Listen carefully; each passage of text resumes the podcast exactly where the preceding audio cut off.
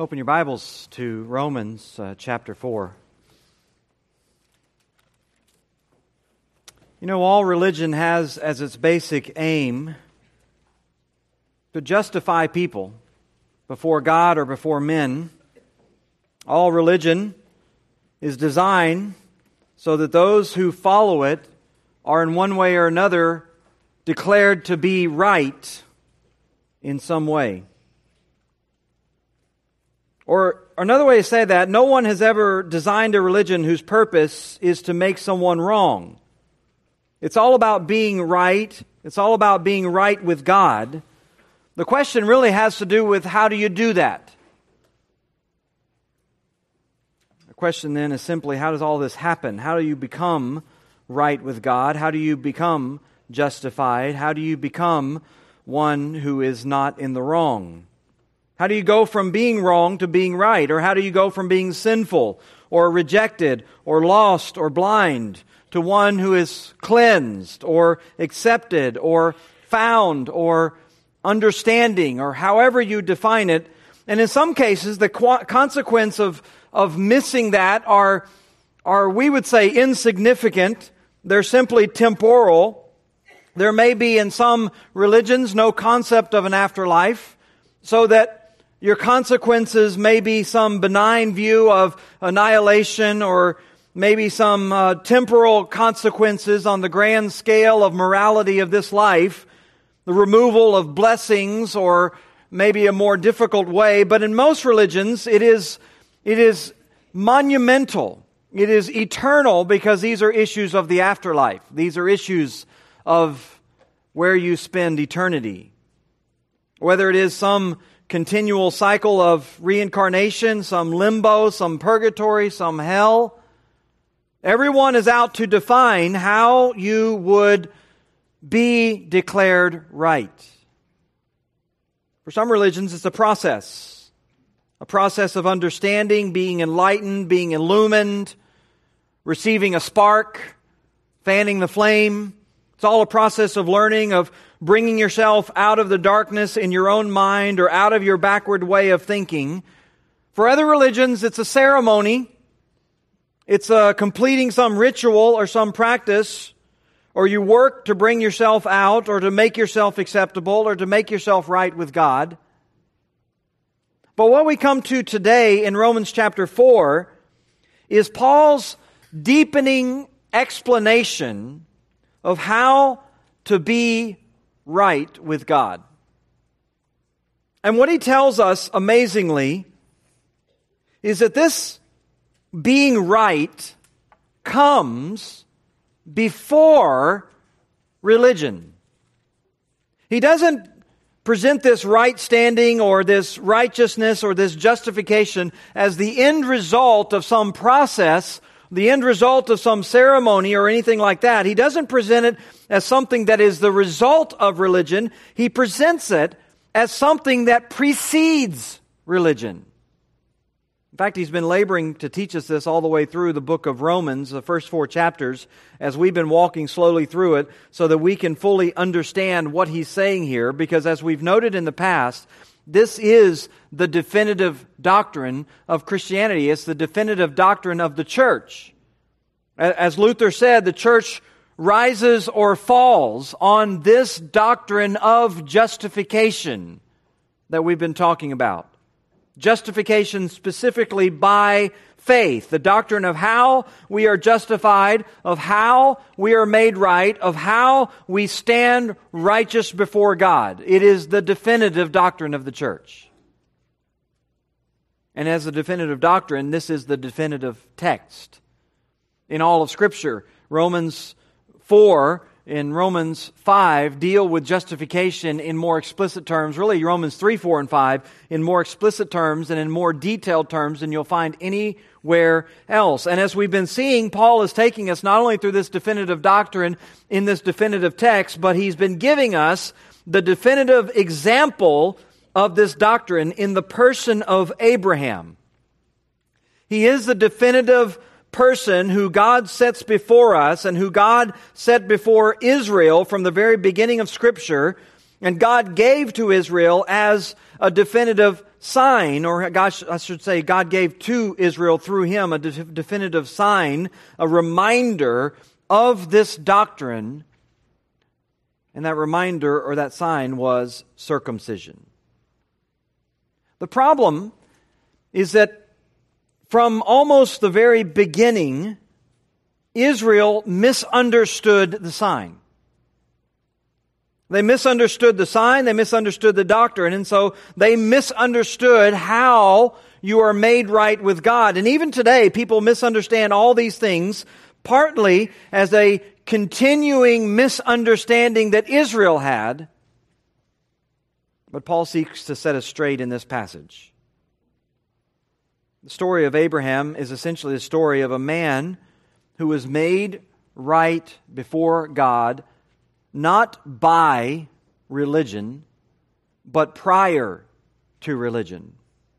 Prior to any formalization, prior to any hierarchy, prior to any uh, even text, prior to any ceremony, prior to anything that we would identify with any kind of organized religion, Abraham wasn't given a religion and then by adhering to it, he was made right with God. He was made right with God and then subsequent to that, God gave him commandments and ceremonies by which he was to follow to worship God.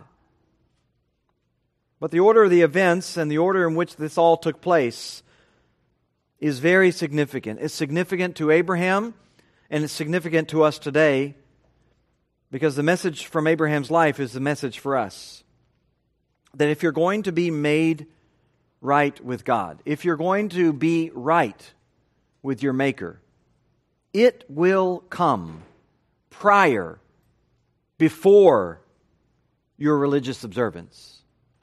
It will come prior to anything you can or could or would or will do for God.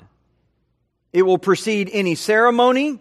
It'll precede any ritual. It'll precede any work. It'll precede anything you would do by way of formal religion, by way of good deed, by way of whatever meritorious work you want to, want to put in there. Your rightness before God will and must precede all of those things. That's Paul's message.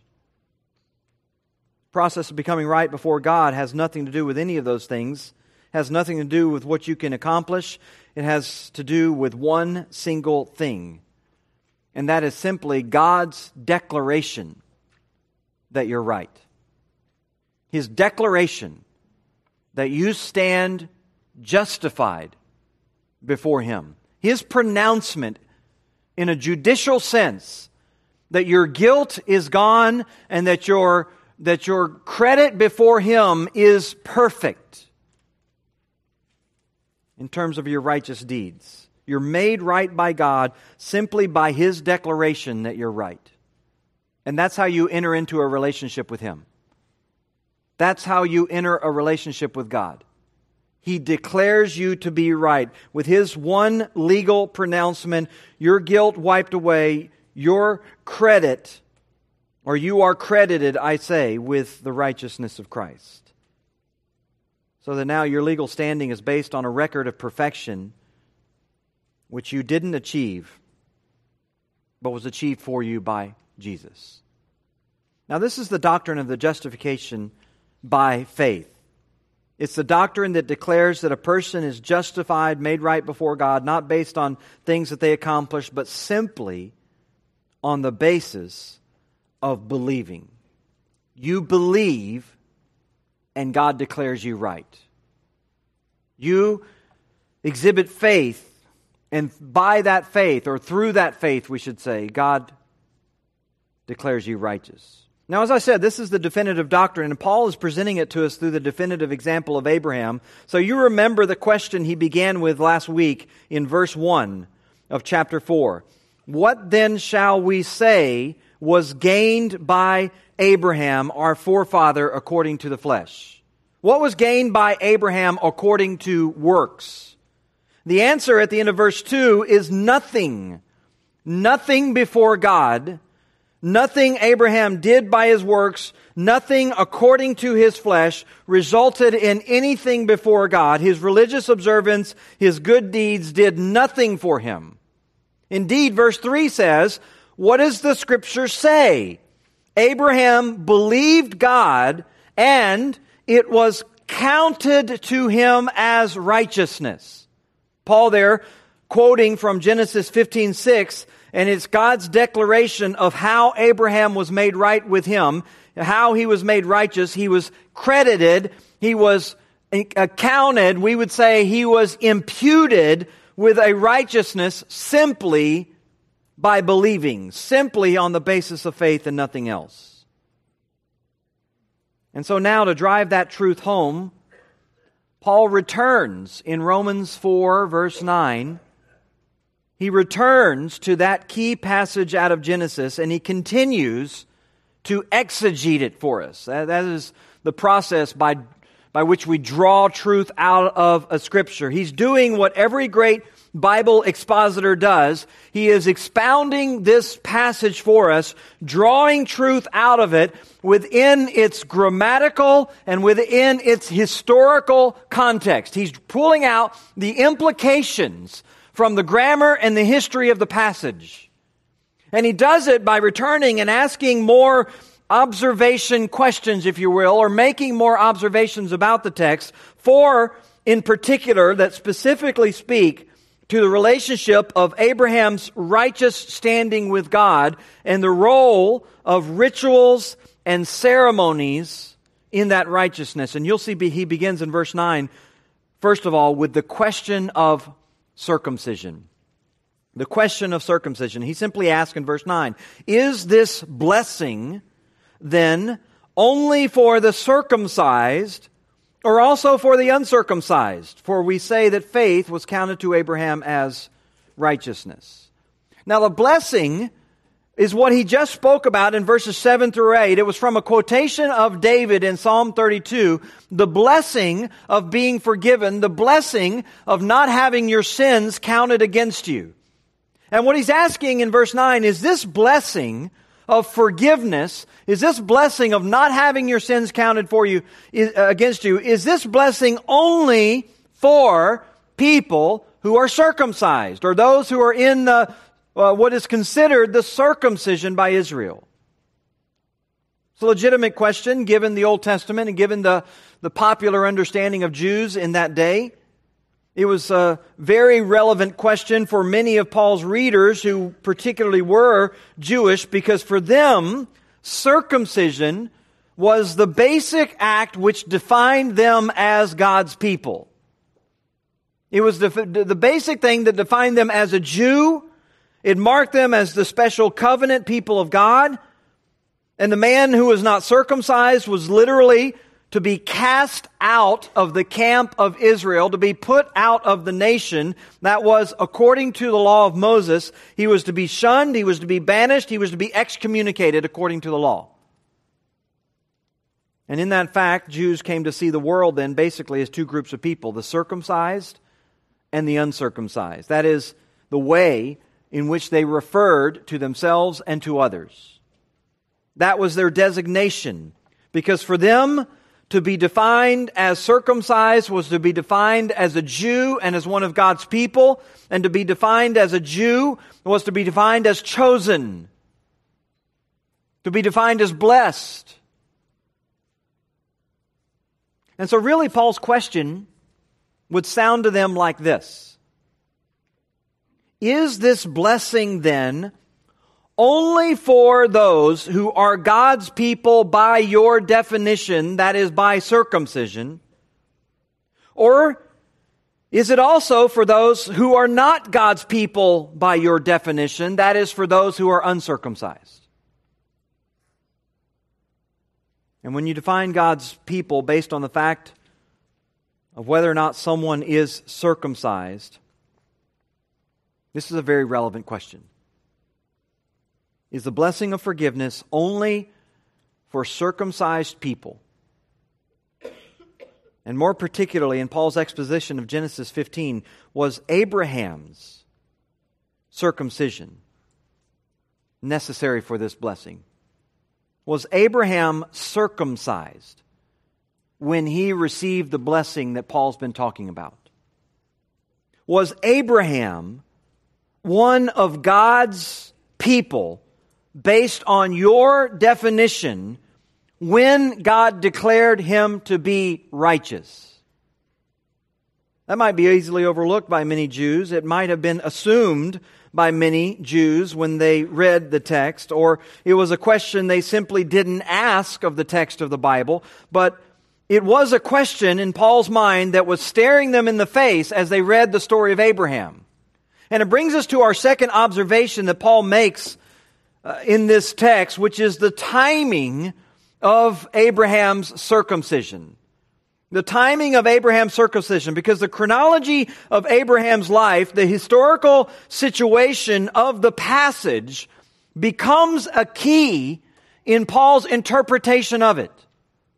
The historical setting becomes key in interpreting this. You'll see at the end of verse 9, for we say that faith was credited to Abraham as righteous. That's Genesis 15, 6. And then he says, how then was it counted to him? How or when was his faith counted as righteousness? Was it before or after he had been circumcised? And Paul says very plainly, it wasn't after it was before. If the historical accuracy of Genesis means anything to you, then you have to conclude, based on the history and the chronology of Abraham's life, that circumcision had nothing to do with his righteousness. It had nothing to do with him being counted as right before God or as one of God's people. Because when you read the Genesis account, what you read in Genesis 12 is that God originally called Abraham out of Ur in the Chaldees. Genesis 12, we're told that Abraham was 75 years old when God began to work in his life.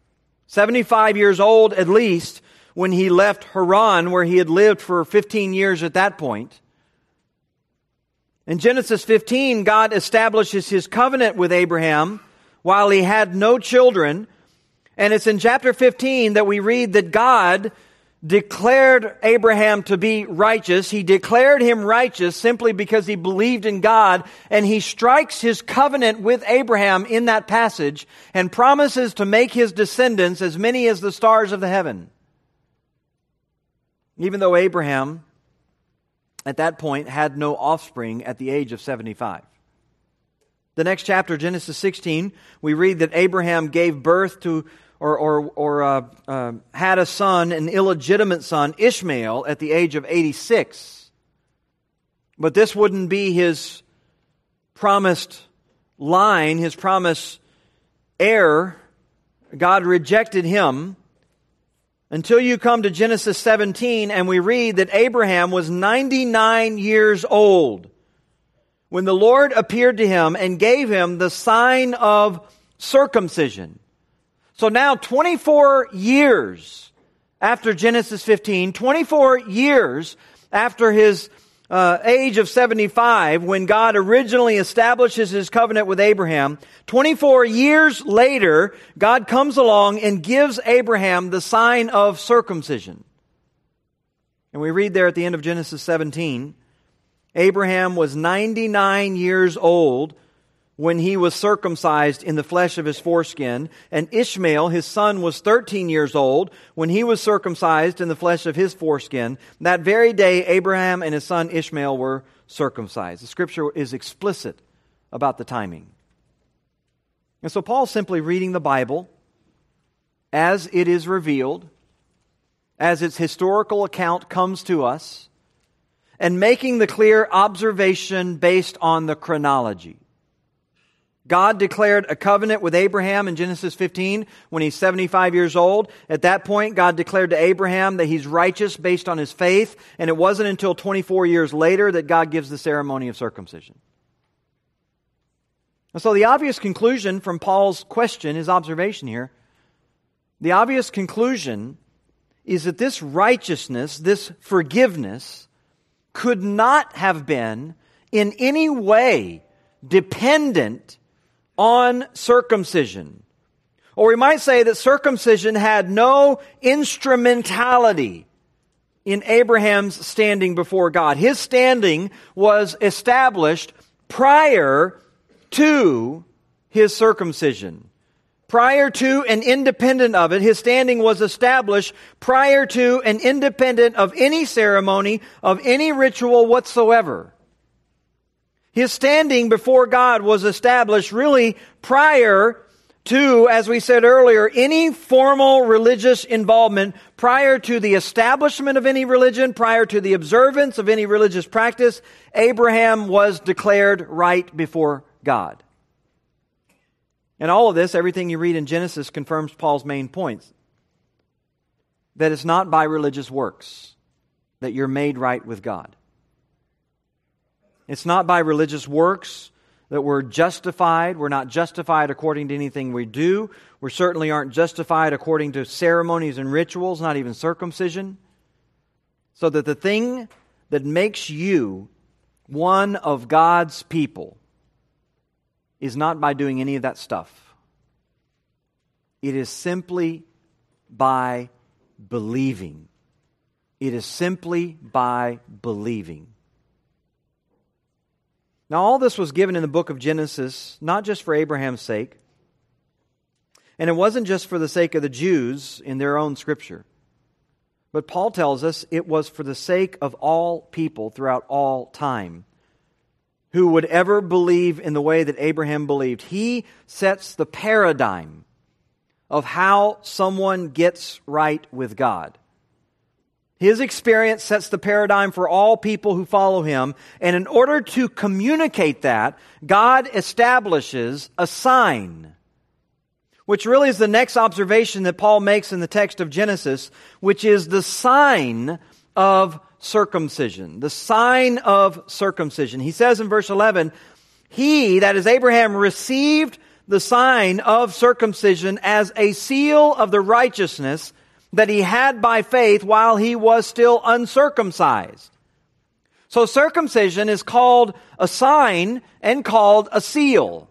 A sign in the sense that it points to something, and a seal in the sense that it guarantees something. As a sign, it pointed to the faith that Abraham had. It represented him leaving behind his old life of paganism which he had in Ur and which he had in, uh, to some degree, in Haran. He leaves behind his old life. He leaves behind his family, all of his connections, all that stuff. And it represents the new life that he began with God, following God, believing God, trusting God. This is his new life. And as many have pointed out, God establishes this ritual apart from all the other rituals that could have been established by God. God establishes this ritual to be performed on the reproductive organ in order to demonstrate this newness of life. Partly as a way of signifying new life that God had uh, excuse me, new life that Abraham had when he placed his faith in God. And so Abraham was, in a sense, reborn. He was reborn. A brand new life, even at the age of 75 years old, where from that point forward, he now believed everything that God said. And he was reborn. But the sign of circumcision is also a seal a seal in the sense that it was a guarantee that God counted Abraham's faith as righteousness. It was a guarantee that God counted Abraham's faith as righteousness. That's what Paul says in verse 11. A seal of the righteousness that he had by faith. God credited Abraham as righteous he counted him as one of the righteous ones according to his faith. God treated him accordingly. God blessed Abraham and made a covenant with Abraham based on his new righteousness. You understand that Abraham had no right to such a covenant. He didn't do anything to receive the covenant. It was completely a covenant of grace. And based on this new righteousness, God promises to bless all of Abraham's descendants. And so circumcision became a seal or a guarantee of these promises. Much like we would put a seal on a contract, or much like they would really in the ancient days, a sort of ancient form of signature when they would establish a contract, a king or a dignitary would take their signet ring and stamp on the document in some form of wax or some other permanent fixture. They would stamp on the document their official seal guaranteeing that they will uphold their part of the contract. That's why Genesis 17 if you were to go back and read Genesis 17, it calls circumcision a sign. A sign of the covenant that God made with Abraham. Genesis 17 11. You shall be circumcised in the flesh of your foreskins, and it shall be a sign of the covenant between me and you. It was a sign, it was a seal, it was a guarantee that God would not forget his covenant with Abraham. Now, God had done this kind of thing before. He had given a sign to Noah that he wouldn't destroy the world again by flood, and he did that with a sign, a rainbow that he put into the sky as some sort of seal, some sort of guarantee of his promise. And later, in the new covenant, God puts His Holy Spirit in the hearts of believers, and the Bible tells us that this is a seal or a down payment, as it says in some passages, a guarantee of our future salvation. And this becomes the sign to us that God is going to fulfill His promises in the new covenant.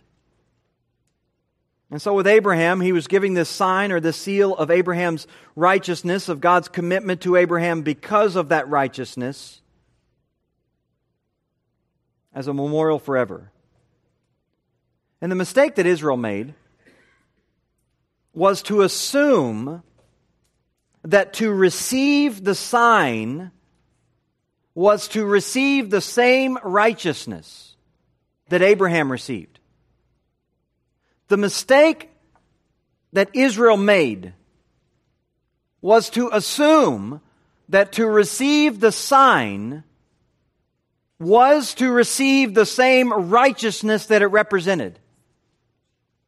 The mistake was to believe that to receive this to, was to receive the blessing of forgiveness. And then for Jews, it was to begin to think that God blessed you or favored you because you received the sign or because you performed the ceremony or the ritual in some way. And what they missed in all of this was the sign wasn't about them. The seal wasn't about them. It was about Abraham. It was about Abraham's faith. It was, in some ways, it was like the scripture itself, something that pointed them back to Abraham's faith. That's what the sign, that's what the seal was. It was something that called them to walk in a similar pathway. It was a sign or a seal which itself didn't guarantee anything. Which is really Paul's final point in the observation here in the text. In verses 11 and 12, the purpose, the purpose of circumcision. He says there in the middle of verse 11 the purpose of all this, the purpose of this sign was to make him the father of all who believe without being circumcised, so that righteousness would be counted to them as well, and to make him the father of the circumcised, who are not merely circumcised, but who walk in the footsteps of faith that our father Abraham had before he was circumcised. In other words, the purpose of all this was to make A- Abraham the father of all who believe, so that righteousness would be counted to them as well. It was a righteousness that didn't come because of the sign. It didn't become, come because of the seal. It didn't come because of even the covenant. Even the covenant made with Abraham didn't guarantee them anything. It was a righteousness that comes, if it comes to anyone, it comes only because they themselves believe. It comes only because they themselves believe. It was a righteousness you receive on an individual basis, based on your own faith in God, whether you are circumcised or not. Paul says this is the purpose of it. This is the purpose of circumcision. According to Genesis, as he expounds it here, this is the implication of the sequence, the implication of the chronology, the implication of the timing of Abraham's own circumcision and how he was counted as righteousness 24 years before that. All this was the implication. Now, there were many Jews who misunderstood it. They looked at circumcision as some sort of personal guarantee to them individually. They looked at it as some sort of seal for them individually, so that if they had circumcision, if they had the sign, God was now obligated to them in some way. And the question of their righteousness was just assumed. They just assumed that God counted them as righteous. Not because they had faith, but because they had the sign. And they completely misinterpreted the whole thing. They misinterpreted the sign as something that guaranteed them blessing. When in fact, the only guarantee was a blessing to Abraham. You understand that? Circumcision only points to Abraham. Circumcision only points to Abraham. It didn't point to the person who had it. It was only a guarantee of promises God made to Abraham. And then by Abraham, everyone who followed him in faith, not in the sign. The reality is, if they didn't have personal faith in God, they had no relationship to God. No matter how many rituals they followed. If they don't have personal faith in God, then they have no guarantee from God. They have no covenant with God. They have nothing. In fact, if you have your Bibles, look with me over at John chapter 8. John 8 and in verse 39, Jesus addresses this issue explicitly. He says in John 8:39, or John writes that some Jews answered him, Abraham is our father. And Jesus said to them, If you were Abraham's children, then you would be doing the works Abraham did. But now you seek to kill me, a man who's told you the truth that I heard from God. This is not what Abraham did. You're doing the works your father did. They said to him, We're not born of sexual immorality. We have one father, even God. Jesus said to them, if God were your father, you would love me, for I came from God and I'm here. And I came not on my own accord, but he sent me. Why do you not understand what I say? It is because you cannot bear to hear my word. You are of your, of your father, the devil, and your will is to do your father's desire. He was a murderer from the beginning. He does not stand in the truth because there's no truth in him. When he lies, he speaks out of his own character for he's a liar and the father of lies. But because I tell the truth, you do not believe me. You hear what he's saying? You are not of Abraham. Abraham is not your father. You have no relationship with God. Why? Because you don't believe. You have no relationship with God. You have no covenant with God. You have no uh, uh, access to God. You have nothing. You can have all the signs. You can have all the circumcision. You can have all the ceremony, but you have nothing if you have no faith. The Jews made the same mistake, like so many make today. They assume that because they go through some ritual, that it means that somehow God was going to bless them in the same way that he blessed Abraham. That somehow God was now obligated to bless them because of their ritual. Much like some of you here who have believing parents, and you see that God has blessed your parents, God has granted them new life, God has granted them peace, God has given to them forgiveness. He's given them joy in their hearts, and you see that. And if both of your parents believe, God has blessed them with a Christian marriage and a, a Christian home, and God pours out blessings upon your home. And in some ways, you experience those blessings because of their godly choices. They make the choices that bring blessing into your home. And as 1 Corinthians says, because of that sanctifying work in their life, you receive some of the overflow of their godly choices. And you assume that if you do certain things that your parents do, and you assume that if you go to church like they do, and you assume that if you undergo baptism like they did, you assume all of that, that God will bless you in the same way, that you have somehow the same relationship with God because you did all the things that were asked of you, you did all the things that your parents did. You assume all of that.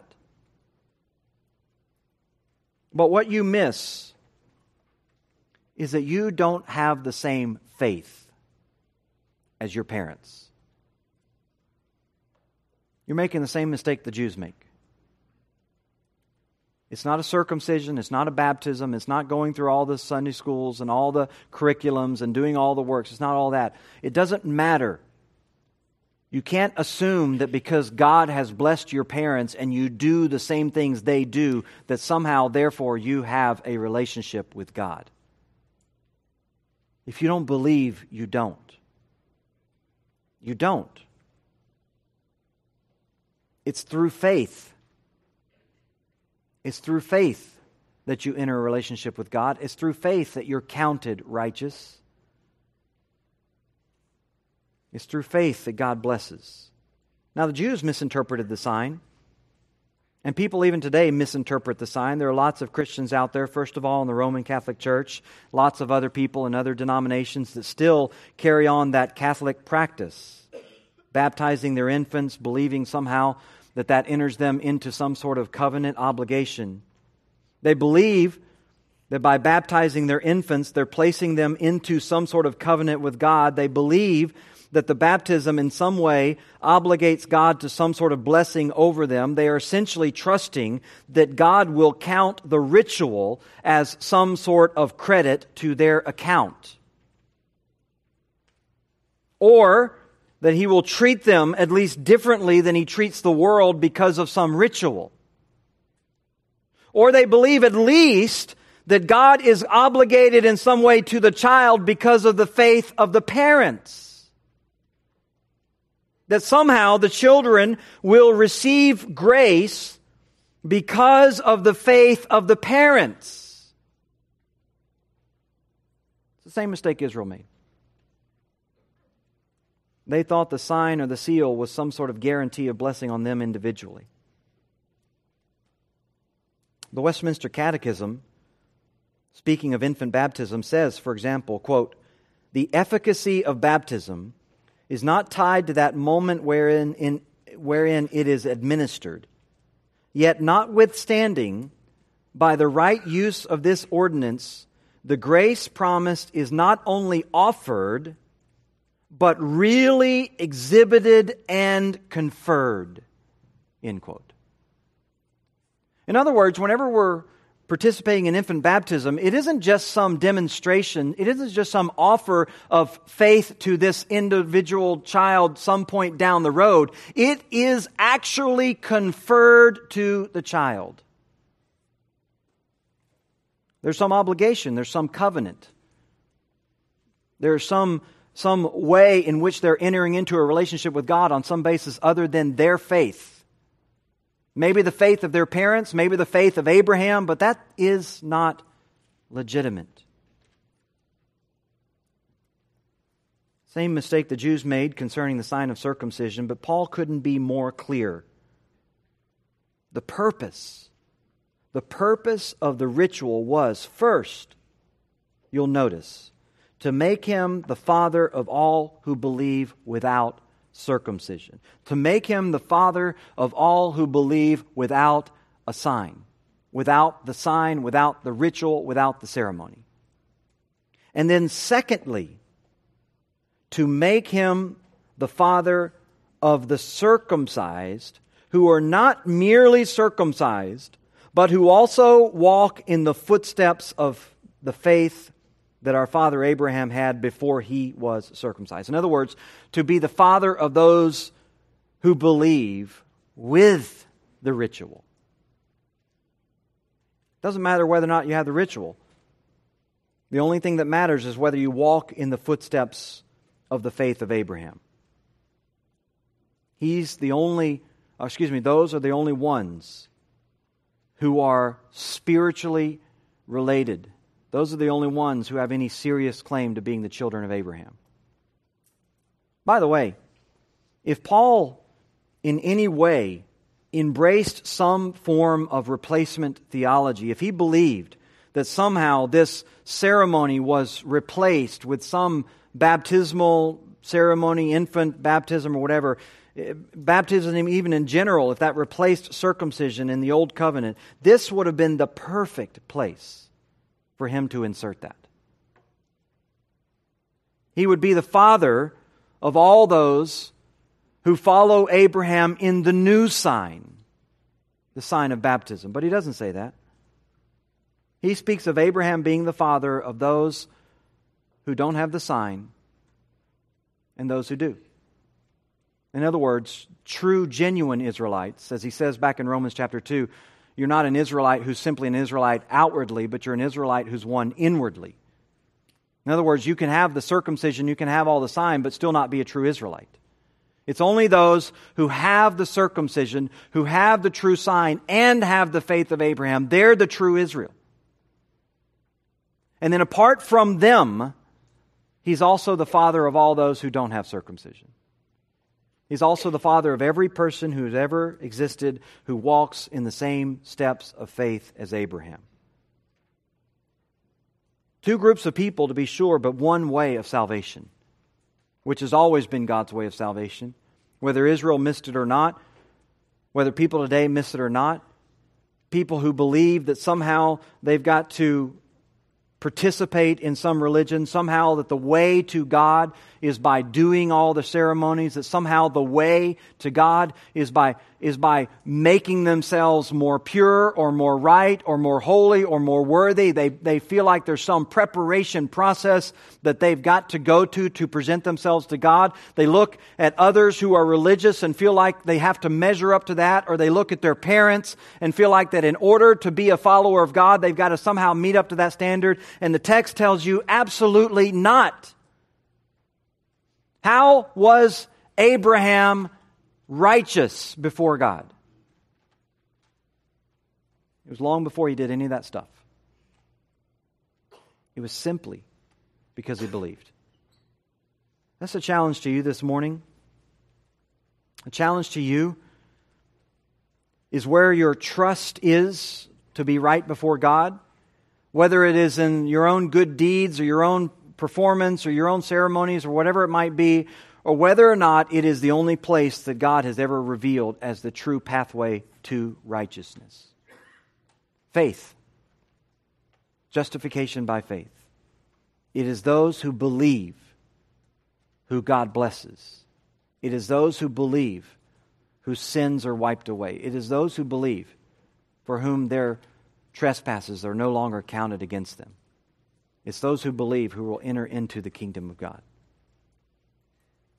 Well, let's stand together when we dismissed by a word of prayer. Father, we're grateful for the truth that comes to us by your word. It comes with clarity, it comes with conviction. We are beholden to it. And we pray that you would help us to be careful students of it, as Paul so carefully read the Scripture and understood its meaning and yielded himself to it and battled for it. Make us those who, when your word speaks, we believe it. We exhibit our faith by following it. We demonstrate that we are yours, the people of God simply by believing. Father, I pray for those who are here today who don't know you. those who have been trusting in some ceremony, trusting even in the faith of their parents, trusting in, trusting in the fact that they have gone through rituals and classes or, or deeds and works. I pray for them, Lord, that they would see the hopelessness of all that, that they would understand the emptiness of their heart even after all those ceremonies, and that they would lay down in their hearts the pride of their life, confessing themselves as hopeless sinners, but ready to receive the righteousness you give by faith. We pray, Father, that you, you would open eyes and hearts and make them your own even today. We pray in Christ's name. Amen.